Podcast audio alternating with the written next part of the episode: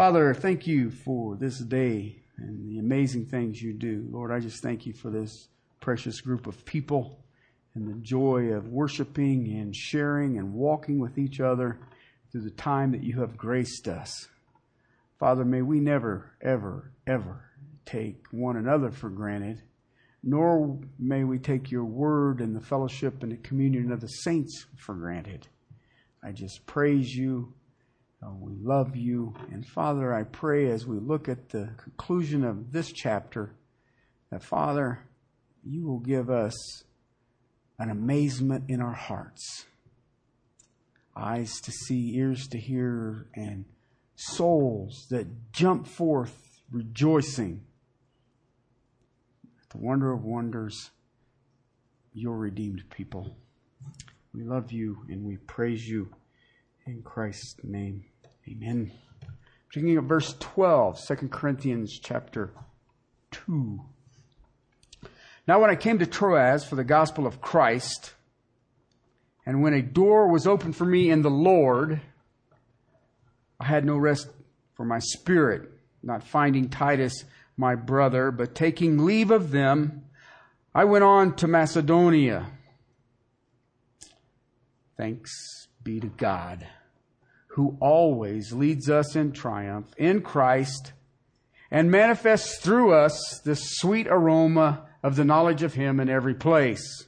For we are the fragrance of Christ to God among those who are being saved and among those who are perishing. To one, the aroma of death to death. To another, the aroma of life to life. And who is adequate for these things? We are not like many, peddling the word of God, but as from sincerity, but as from God, we speak in Christ in the sight of God. We are looking at a man who had a stretch where he was disheartened. He, he was discouraged. He was frustrated. He had the proverbial, let's throw your hands up and what is the point? He had been almost two years in Corinth, had been three years in Ephesus. Both of those had turned into a disaster. Uh, in Ephesus, he was run out in the midst of a riot. In Corinth, they had literally taken everything and perverted it to their own fleshly desires. It's like uh, the text where he says, difficult times will come, come, men will be lovers of self. And then Charles Spurgeon speaks of that text and says, lovers of self is the sewer pipe that all of the sewage pours out. And I thought, uh, you know, that's very appropriate if you think about it. When I become a lover of self, uh, to use this text, you are an aroma. I'll let you ponder that. um, when I look at this text, that, that verse 14, I see the trans- transition there, and it dawned on me how do you take a man who had a door open for the gospel and didn't walk through it. And yet, if you think about the Apostle Paul, that was the only thing that kept him going in life was doors open for the gospel. And yet, in verse 14, he says, "But thanks be to God."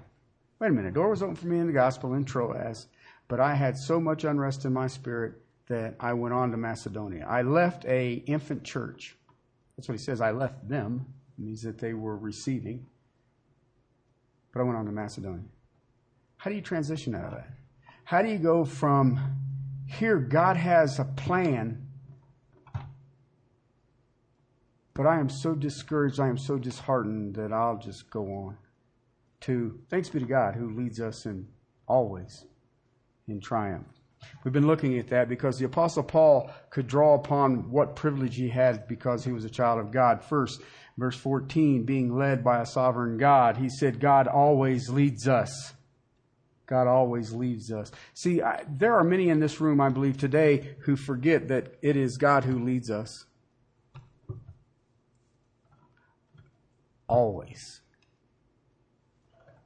We get stiff necked occasionally. as we read this morning on Israel out of chapter 10 of Romans, an obstinate people. I'm sure that no one in this room has ever been obstinate. Uh, yeah, okay. but we are at times. God makes it very adequate. When I was teaching on what is true saving faith, and one of the problems that you and I have here in this country is, is that when we read something, we immediately want to know why. And you know what? There's times God says it's none of your business.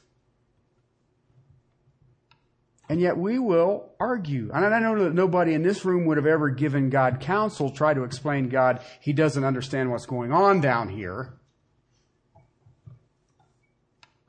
And yet, when I read this, I think, you know what? I am led by the sovereign God of existence. He knows the hairs of my head. He knows when the sparrow falls to its death. He knows the stars and has named them, and He hung the earth on nothing. And your problem would be what? I only knit you in your mother's womb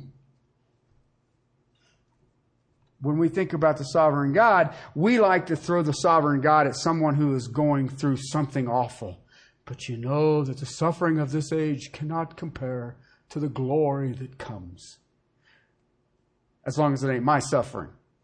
Because if it's my suffering, I know God doesn't understand this. But still doesn't change it. The Apostle Paul backed away from the leading of the sovereign God and says, You know what? I have privilege to be led by God who spoke existence into being. He only created time. That's all. Second thing the Apostle Paul understood was the promise of victory in Christ, also in verse 14 leads us in triumph in Christ. We are in Christ. We have promised victory every time in Christ. And, and there's times that you and I will get into a quote unquote spiritual battle and we feel like we were defeated. But the truth of the matter is, if you shared in the knowledge of Christ, then you were victorious. I remember one time preaching, uh, actually it was back in Matthew and there was a couple that was, um, visiting the church and, um, a younger couple and um, the whole time, they sat in the back. They're typical Baptists, got to be in the back row. And they were sitting in the back. And as I preached, you could just see this woman's face getting madder and madder and madder. And, and I was almost found myself stepping into taking joy in it. Just a little. I was like, watch this. I just ding, ding, ding, ding after I uh, finished preaching, I had gone to the back to greet everybody, and she came up to me, and I mean, the blood vessels were sticking out, and I thought, this could explode, literally. She looked at me, and she started the finger thing. I always am impressed by that. You know, that just, anyway on how it is that style and that mentality of the patriarchal this and women oppressed and and I said, ma'am, I have been called to proclaim the Bible. I have not been called to please people. I have been called to bring forth the Word of God. Well, I'll have you know that the Bible and did it. And I was like, well, ma'am, I would suggest that you go home and get your Bible and read it and tell me where I am wrong and then come back and we'll discuss it and I will stand before this whole congregation and tell everybody that I was wrong. I'll do that! And she stormed out. Of course, I never seen him again, but I thought, you know what? I still won. Okay? Because she understood that I'm only going to stand on the Bible. If you do not like what I say, and I've run into that a time or two, then go to your Bible and prove it wrong what I have said. And then we will sit down and, as Isaiah said, reason from the scriptures. And if I'm wrong, I will stand before the congregation and say, I am wrong.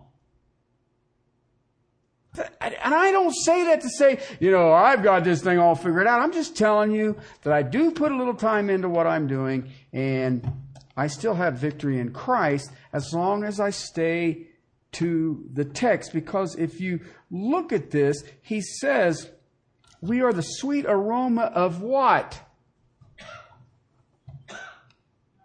The knowledge of Him. That is the aroma. Eh, eh, you can use the knowledge of Christ to think of the incense burners in the parade and, and, and the crushed flower petals are nothing but a metaphor for the knowledge of Christ. Which takes me to the second one off, or the third one off the promises of victory. I have the privilege of being an influence for Christ to people. To people. It's kind of an awesome thought if you really are, are honest with yourself. Each and every one of you who have knowledge of Christ are an aroma to people. Even the little cranky woman who I'm betting dollars to donuts has no knowledge of Christ. Even her that aroma of the knowledge of Christ had an effect on her. When you think about this great parade, this great triumph that would have gone through the streets of Rome, you had a big group of the prisoners. And they would smell the incense and they would smell the sweet fragrance of those crushed flowers. And I bet you it wasn't a real positive thing for them. But if you took the soldiers who would have been right behind them and their chariots and their infantry and all the rest of it, they would have that same smell of the incense and of the flower petals and that sweet fragrance. And it was probably yes for them. Same fragrance. Two different outcomes. One is death to the dying. You patriarchal chauvinist. Yeah, that'd be me. All right? Or it's life to the living. Bring forth the word. You know, teaching um, Friday night and Saturday. You know, they were hour and a half to two hours, and I was almost three and a half hours on Friday night of just nothing but teaching, and it was life to the living, and the people wanted it. Okay, it was funny because normally if you have a, a, time and you're just sitting, you'll see people start doing the proverbial spiritual nod. You know, you know what I'm talking about? I've absorbed so much that. okay, I, I, know that none of you have ever done that. Um, you know, it's like the joke of the guy kept sleeping in front of the pastor, and he was one of the leadership, and the pastor finally, you know, he'd start preaching. This guy just out he'd go. He'd be sound asleep. So he finally said, Hey, dude, you know, you're part of the leadership. Every time I preach, you fall asleep. He says, You know, I'm not sure the example you're setting there. And he says, If I didn't trust you, I wouldn't sleep. so, anyway. Not only are we have the privilege of influencing society for Christ, we have that same aroma we have the privilege of pleasing God in Christ. Pleasing God in Christ, verses 15 and 16. And when we are expressing in our lives and in words the knowledge of Christ, that aroma not only has an influence on our community, on our friends, our loved ones, our co-workers, it also is the sweet aroma rising to God himself. I think of it from this perspective. The voice from heaven when he came out of the water when John the Baptist was b- baptizing it. This is my Son in whom I am well pleased. When our lives reflect the knowledge of Christ, it is that same aroma that this is God's Son in whom He is well pleased. It is pleasing in Christ. Which brings me to the conclusion. It begins there at the end of verse 16 and cruises out through verse 17. It is the privilege of power in Christ Jesus. Paul starts it off with this. If you are to influence your society because of the knowledge of Christ, and if you are in that same influence going to be the aroma that rises to please God, you in the knowledge of Christ have the ability to be death to the dying and life to the living. His first response is, who's adequate for this? Who's adequate? What school do you go to to pull that off? What apprenticeship program? Who is adequate? Pikanos in the Greek. Who is capable? Who is competent? Who has sufficient human ability to do this? Who has what it takes to give service to the Almighty God. That's what Paul's saying to you and I. Who has what it takes to influence the world for eternity?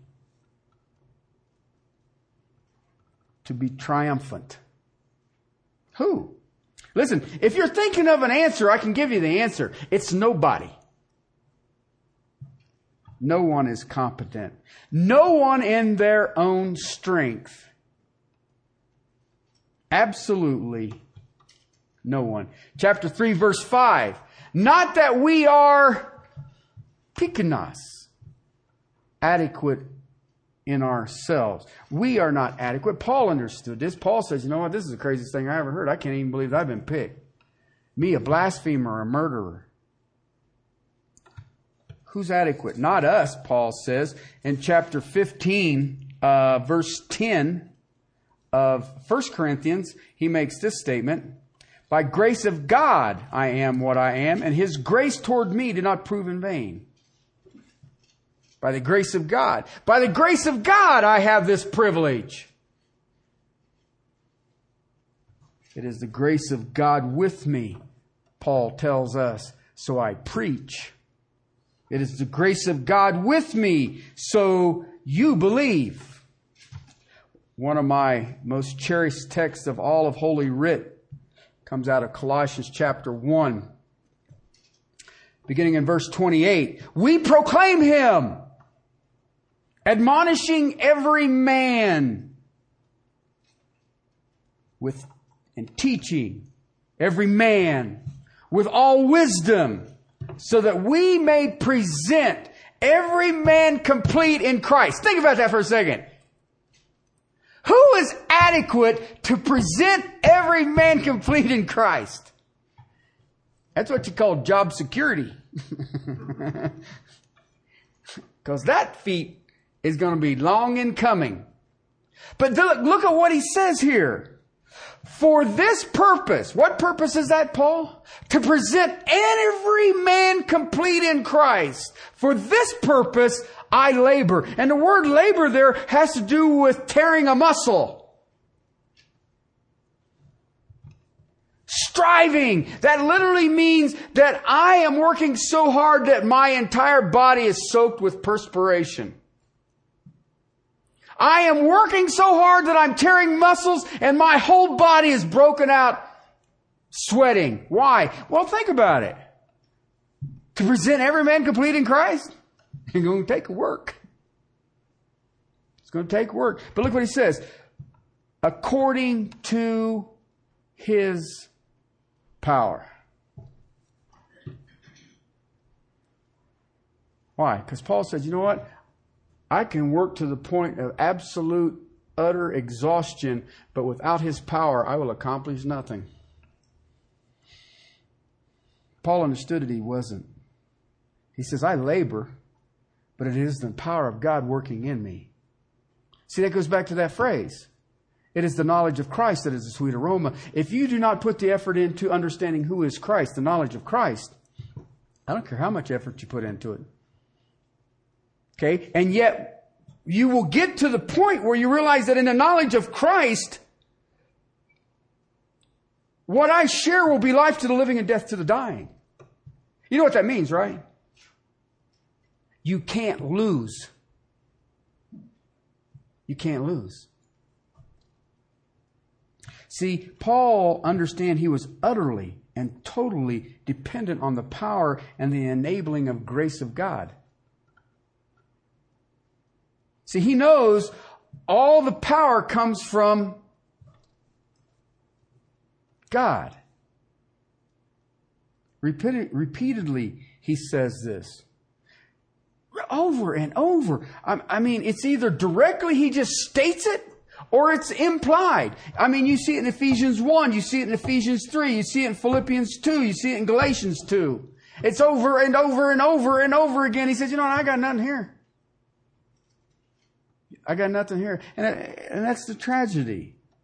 The power, the apostle Paul says, all belongs to God. At the Bema seat, we will look at this in uh, a few months. I think it's chapter 5. So, um, it says, We will all stand before the judgment seat of Christ and give an account of what we have done in the body, whether good or bad. Jesus says, I come quickly and my rewards are with me. When you receive these rewards from Christ, what do you do with them? You give them back to Him because you understand where the power came from and just that privilege. Listen, the Apostle Paul in this text, and I want to spend a little time in this, wants to make sure, and he wants to make this divine adequacy the strong point of the thought. And that's what you see here in verse um, 17. Okay? And, and we're going to spend a little bit of time here. We'll, we'll finish it up today, about three, but we'll finish it up.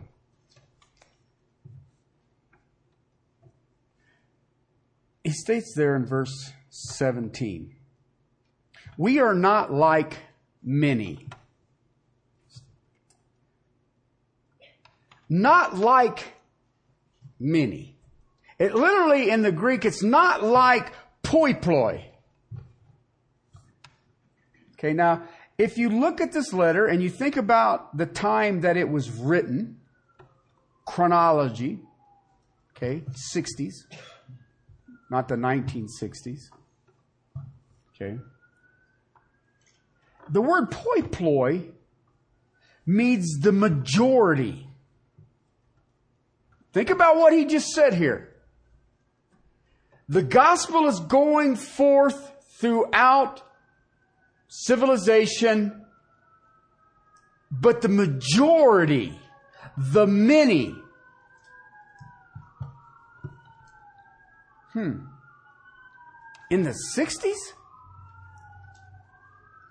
Let me ask you a question. If the majority in the 60s, the New American Standards translation says, are peddling the Word of God, in 2010, what would it look like?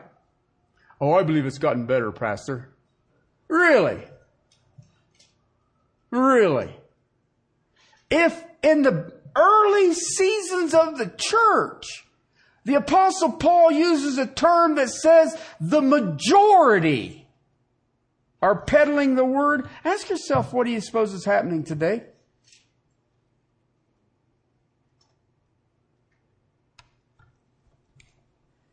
The word you see there, peddling the word, is the uh, New American Standard Translation. Uh, it's not really a good translation. I apologize. Uh, it's kapilua, kapilua, and it literally means to corrupt. So he's basically saying here, we are not like the majority who have corrupted the Word of God. Okay, um, kapilua became a, a term that if you've ever watched late night TV, you're extraordinarily familiar with. It had to do with a, a, a street vendor. We call him today a pitch man. Yeah, if you've ever been up late and you look through the TV channels, they're selling, gee, many crickets. you name it, and they all have, we've got a deal. You buy this and on your credit card, we'll give you twice as many. Cause we can't even give these things away. No, they don't say that. Okay, but you, you think about it, and, and you, you've seen them on, on TV, and he says it became a street vendor, a pitch man. Um, I look at it from this perspective, a con man. A con man. Somebody selling by his ingenuity, by his cleverness, by his trickery, and even deception. All right? Now then, that's what they're doing to the word of God. The apostle Paul says that there are the majority. The majority. A cheap imitation of the real thing. A huckster. It had to do with the mindset of someone who will make a profit out of the buyer's expense. Okay? At the writing of this letter, the most common way that this was done was uh, in wine. They would water down wine and they would sell it by the weight of the bottle. Um, and, and although in, in, some cases wine was diluted because it was going to be used as a, a as like water, and you would put wine in it, and the alcohol content would kill bacterium. I mean, they didn't wasn't like they had water purification and stuff like that. But they would use, if you were going to get some water, drinking water, you would dilute it with wine to, to kill the bacteria. But there are people who would sell wine would, would be quite watered down. Um, you see that and have heard of that in our some of our drinking establishments where they would water down their hard liquor, uh, and so that I could take one bottle and get two bottles out of it. Okay, cut it by 50%. Um, far more people would pay higher prices or even regular price, and they were actually getting less. See, it would be based on their selling cleverness. A pitchman. Let me get you to buy an inferior, and in most cases, I would even argue, useless product. I mean, I, I look at some of the stuff that is sold on some of these TV commercial things, and this one thing that I watched, he had a, a big old long shaft about that long and had two blades on the end of it, and you could rototill your dirt with it, and you just stuck it in the end of a screw gun. And we've got a deal with you. We'll give you the screw gun to boot. And I looked at that thing and said, You'd use that about 10 seconds and say, What in the world? Because I know that's going to beat the stew out of your elbows and your wrist. Can you think about it? Have you ever rototilled dirt and you want to do it with a screw gun? really? okay, I got one of them uh, little bitty two cycle rototillers. Good Lord, that's like grabbing hold of a tiger by the tail. You, you're trying to figure out who's winning here. Okay? You know, it does a good job. After you explode the dirt with dynamite, then why do I need a screw gun rototiller? But I'll never forget that. I always looked at that and I thought, are you out of your mind? Anybody buy that? And then it dawned on me, he ain't on the air unless people are buying it. What's the point here? How in the world does this connect with verse 16 and the phrase that he says, Who is adequate for this? When men operate in their own adequacy, they become corrupters of the Word of God. Paul says, We're not like the hoi polloi. We are not like the majority. We are not coming in our own wisdom, our own philosophy, our own talents, our own cleverness. He spoke of that in depth actually back in 1 Corinthians chapter 1.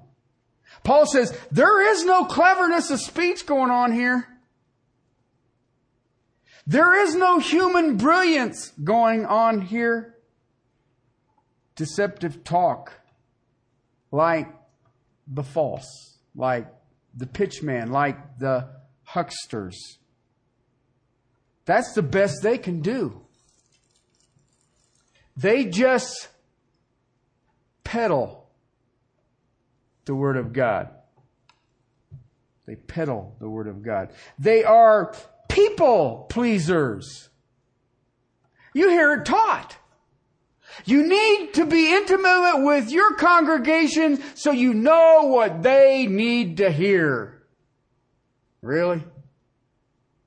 I know what you need to hear and I love you. You're not going to like it. But it still doesn't mean you don't need to hear it. They water it down. They degrade the Word of God. It is an adulterated product. I remember, now listen, I, this thing is very passionate to me, and here's the reason. I have experienced that in this church. What? Yeah. When I first started attending this church, back in the winter of 43, no, I think it was the fall of 26. Anyway, um, our pastor went Genesis to Revelations in a year. I've broke you all of that.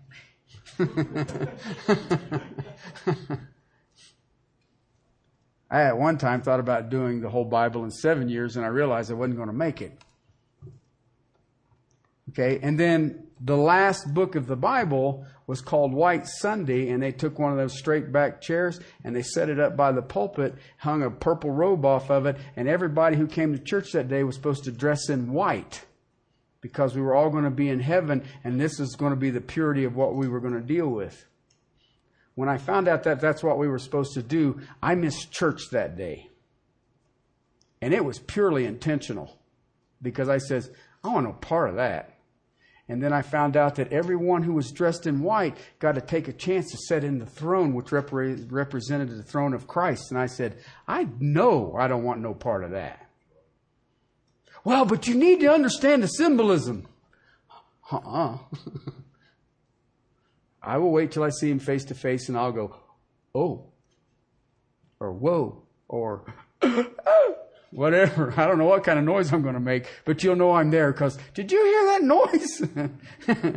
Terry's here. What I will find, what you find out in many kinds, many cases, is that there is a mixing of a little divine truth with some kind of cool tradition. Same church had a, a holy pig roast. I'm in. Okay, I don't remember what the spiritual connotation was, but they had this big pig that they roasted, and it was dynamite.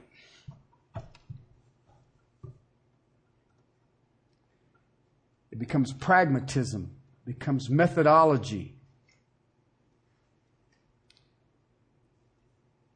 And in this context, when you see what they're doing with the Word of God, you will find out that these are dishonest men seeking personal profit.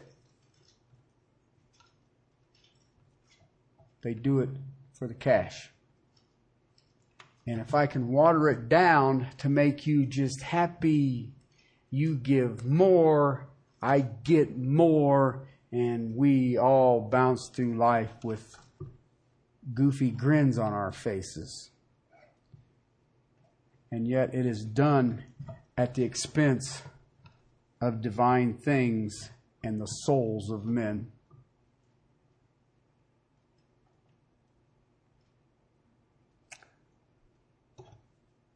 My thinking on this is that these men are frauds. They are adulterers of God's word. And I believe, biblically, they are the majority.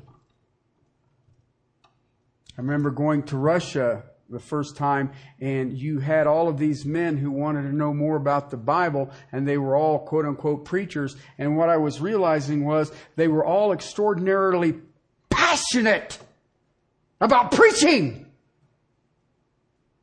And yet, what they were saying, they were clueless. There was no study time, it, but they were passionate. The Greeks understood this. If you go back to ancient Greeks, even during the time of Alexander, they had a difference between rhetoric and knowledge. Rhetoric!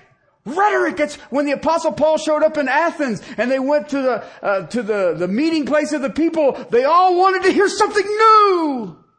That's rhetoric. You know why? It is convincing. It has to be convincing. Look how passionate he is. But they understand that that was different than knowledge because knowledge was truth.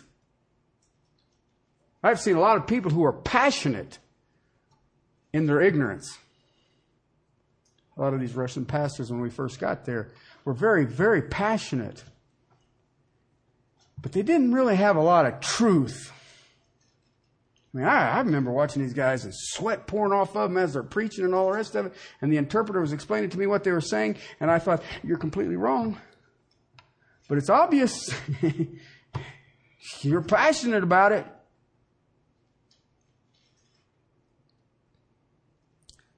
We still have them today, brothers and sisters. The cheap gospel.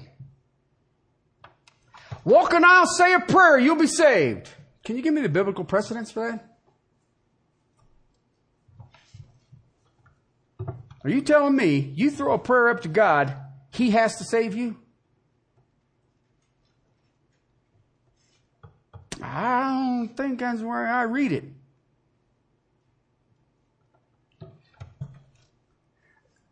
They call everything as under grace.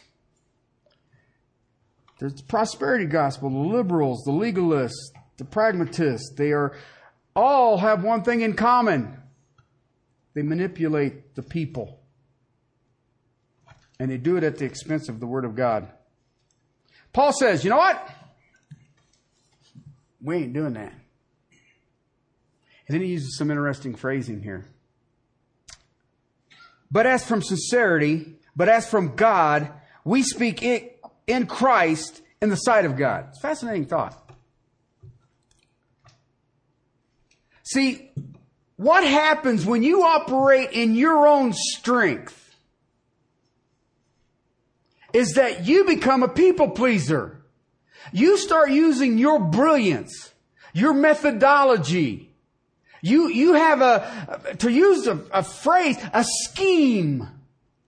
If I do this and this and this, this will be their response. That is your power. That is your flesh. And he says, but we are not like the majority. We are not like the many.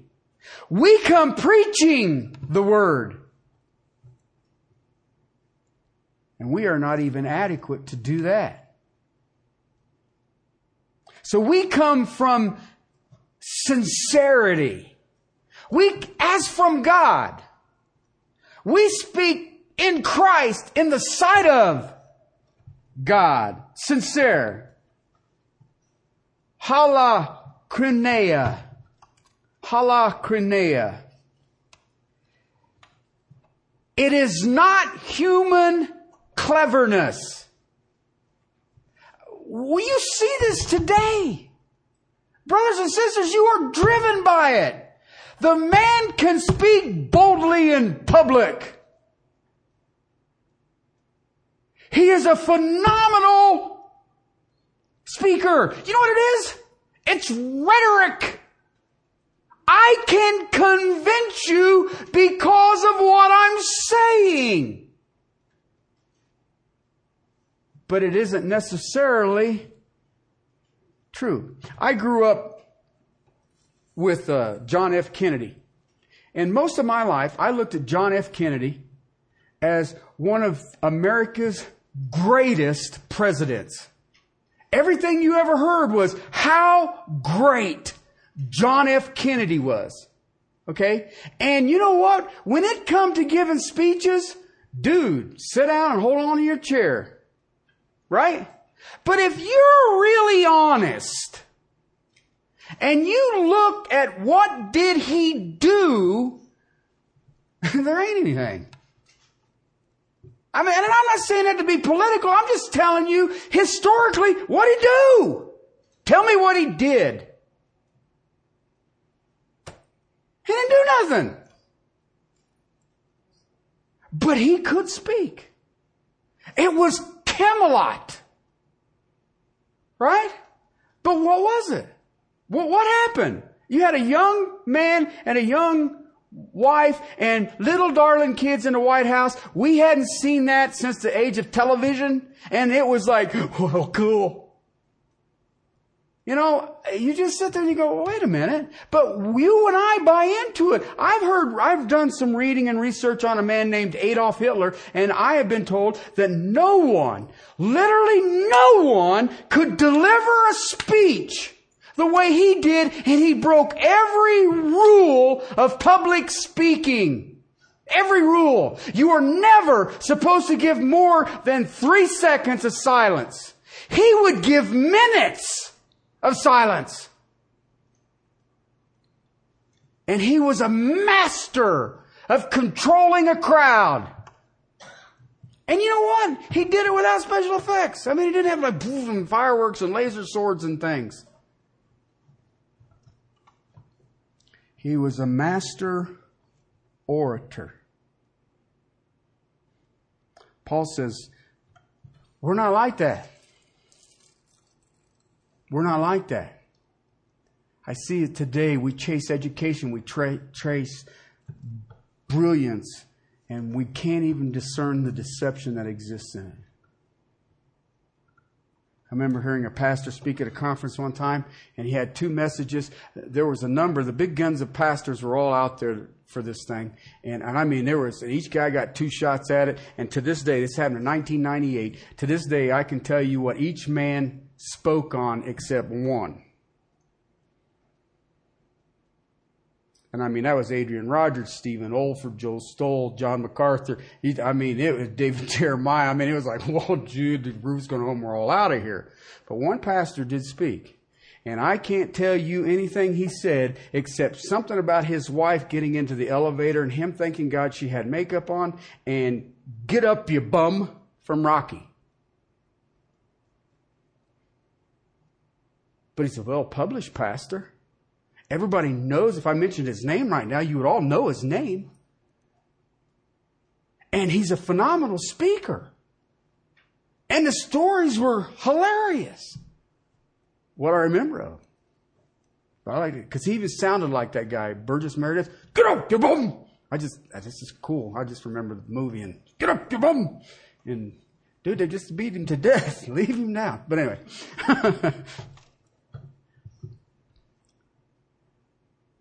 Paul uses this phrase here, sincerity. He says, We come in the sincerity. We come real. He says, We come so real, I want you to look at it. The word in the original language means to judge it by the sun.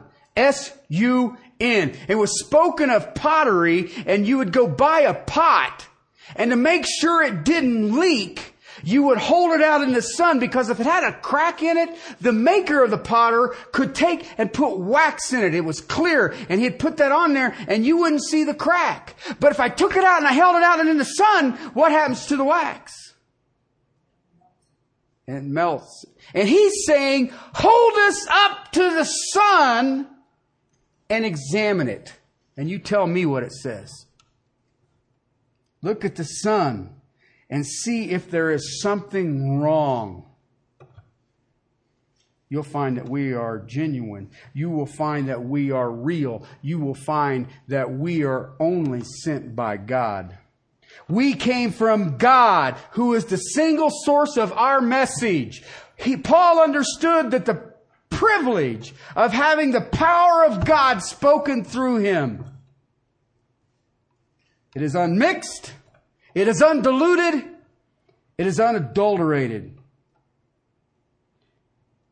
And he's saying, Who is the single source of our power? We speak, look where? We speak where? In Christ. in Christ. We speak in His person. We speak in His power. And we speak also knowing that we are in the sight of God. James tells us that not many of us should be teachers. How's come, James? There's a harsher judgment. You know what that means? The sun is brighter on them. I'll melt their wax quicker.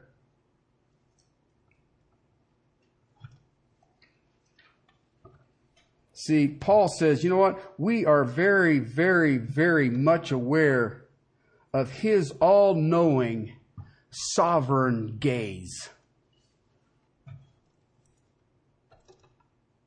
Paul is saying, you, you don't have to suspect me, suspect them. Anybody can preach a watered down gospel. Anybody. I remember teaching a kid here, working with a kid here. He thought he was being called to preach, and he says, Well, I started when I was eight. Eight. Yeah, I, I'm standing on the street corner. Repent. Jesus is coming. Well, did, did that work for you? I, I seen a guy downtown Denver on rollerblades and a tutu, a ballerina tutu, and he was preaching the gospel. And I thought Jesus would be proud of that one. But I remember going down there. Hank Smith used to work down there, and I, I used to go down and have, meet him for lunch and a few times and all the rest of it. Sure enough, every day at lunch, ding, ding, ding, ding, ding, there you go. Uh, well, I'm a street preacher. Yeah, you are. Absolutely. There's no doubt in my mind. And this guy wanted, says, I believe I'm called to preach. And then I started watching him and listening to him and all the rest of it. And he was just excitable about. And, and everything. And Jesus. And I'm telling you. But that's exactly what he said. What'd you get out of that? Because there's no substance. We are the sweet aroma to influence the community in how? the knowledge of Christ. If you're just saying, well, Jesus saves, what does he save? Aluminum? Copper? I, what? That's the kind of stuff that you and I have to be careful about. Because Paul's already told you that it is the majority. Sensationalism. That's what's in the pulpit. I, I told you that I seen a, me and Stephanie the, a couple weeks ago saw a pastor who had this motocross guy doing jumps over him.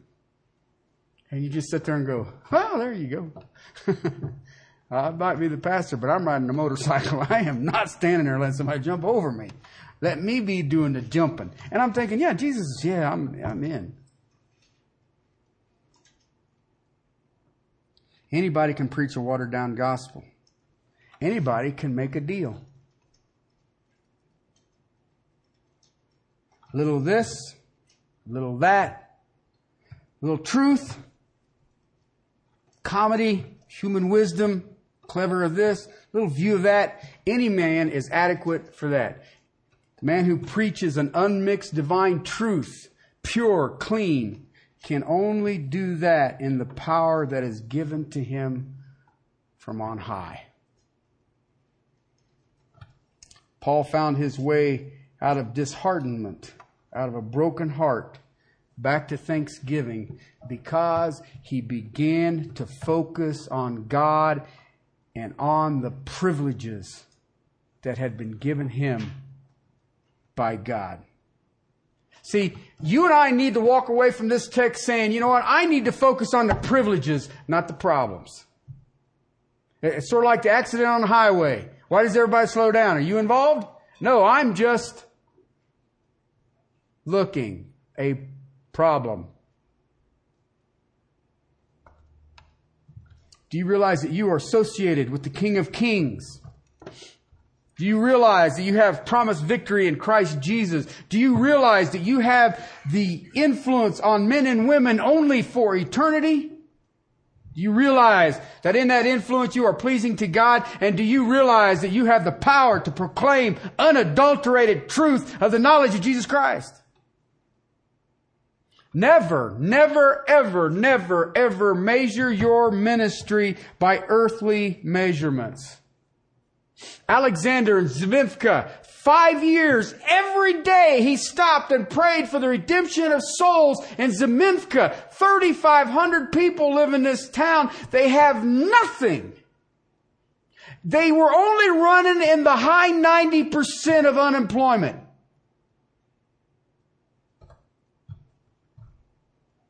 Five years, day in and day out, sharing the gospel of Jesus Christ with these people, and after five years, one soul. Look at Jeremiah. Look at Isaiah. Look at Ezekiel. Look at Daniel. They never compromised on the Word of God, and yet, if you measure it by man's standard, they're failures.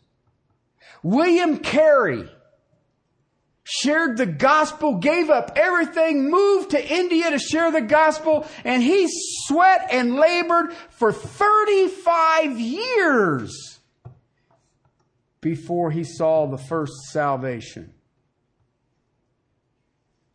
Would you or anybody question their lives?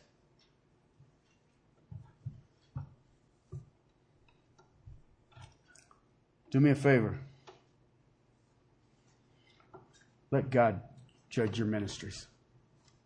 Let's pray. Father, thank you for my brother Paul, even though in his discouragement, uh, you even this day bless us by it.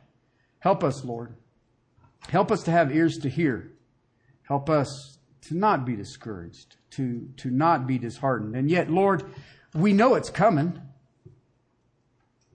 And when it does, Lord, let us with humility bow before you and say, Thanks be to God who always leads us in triumph. Thank you, Father, for what this text has done for me.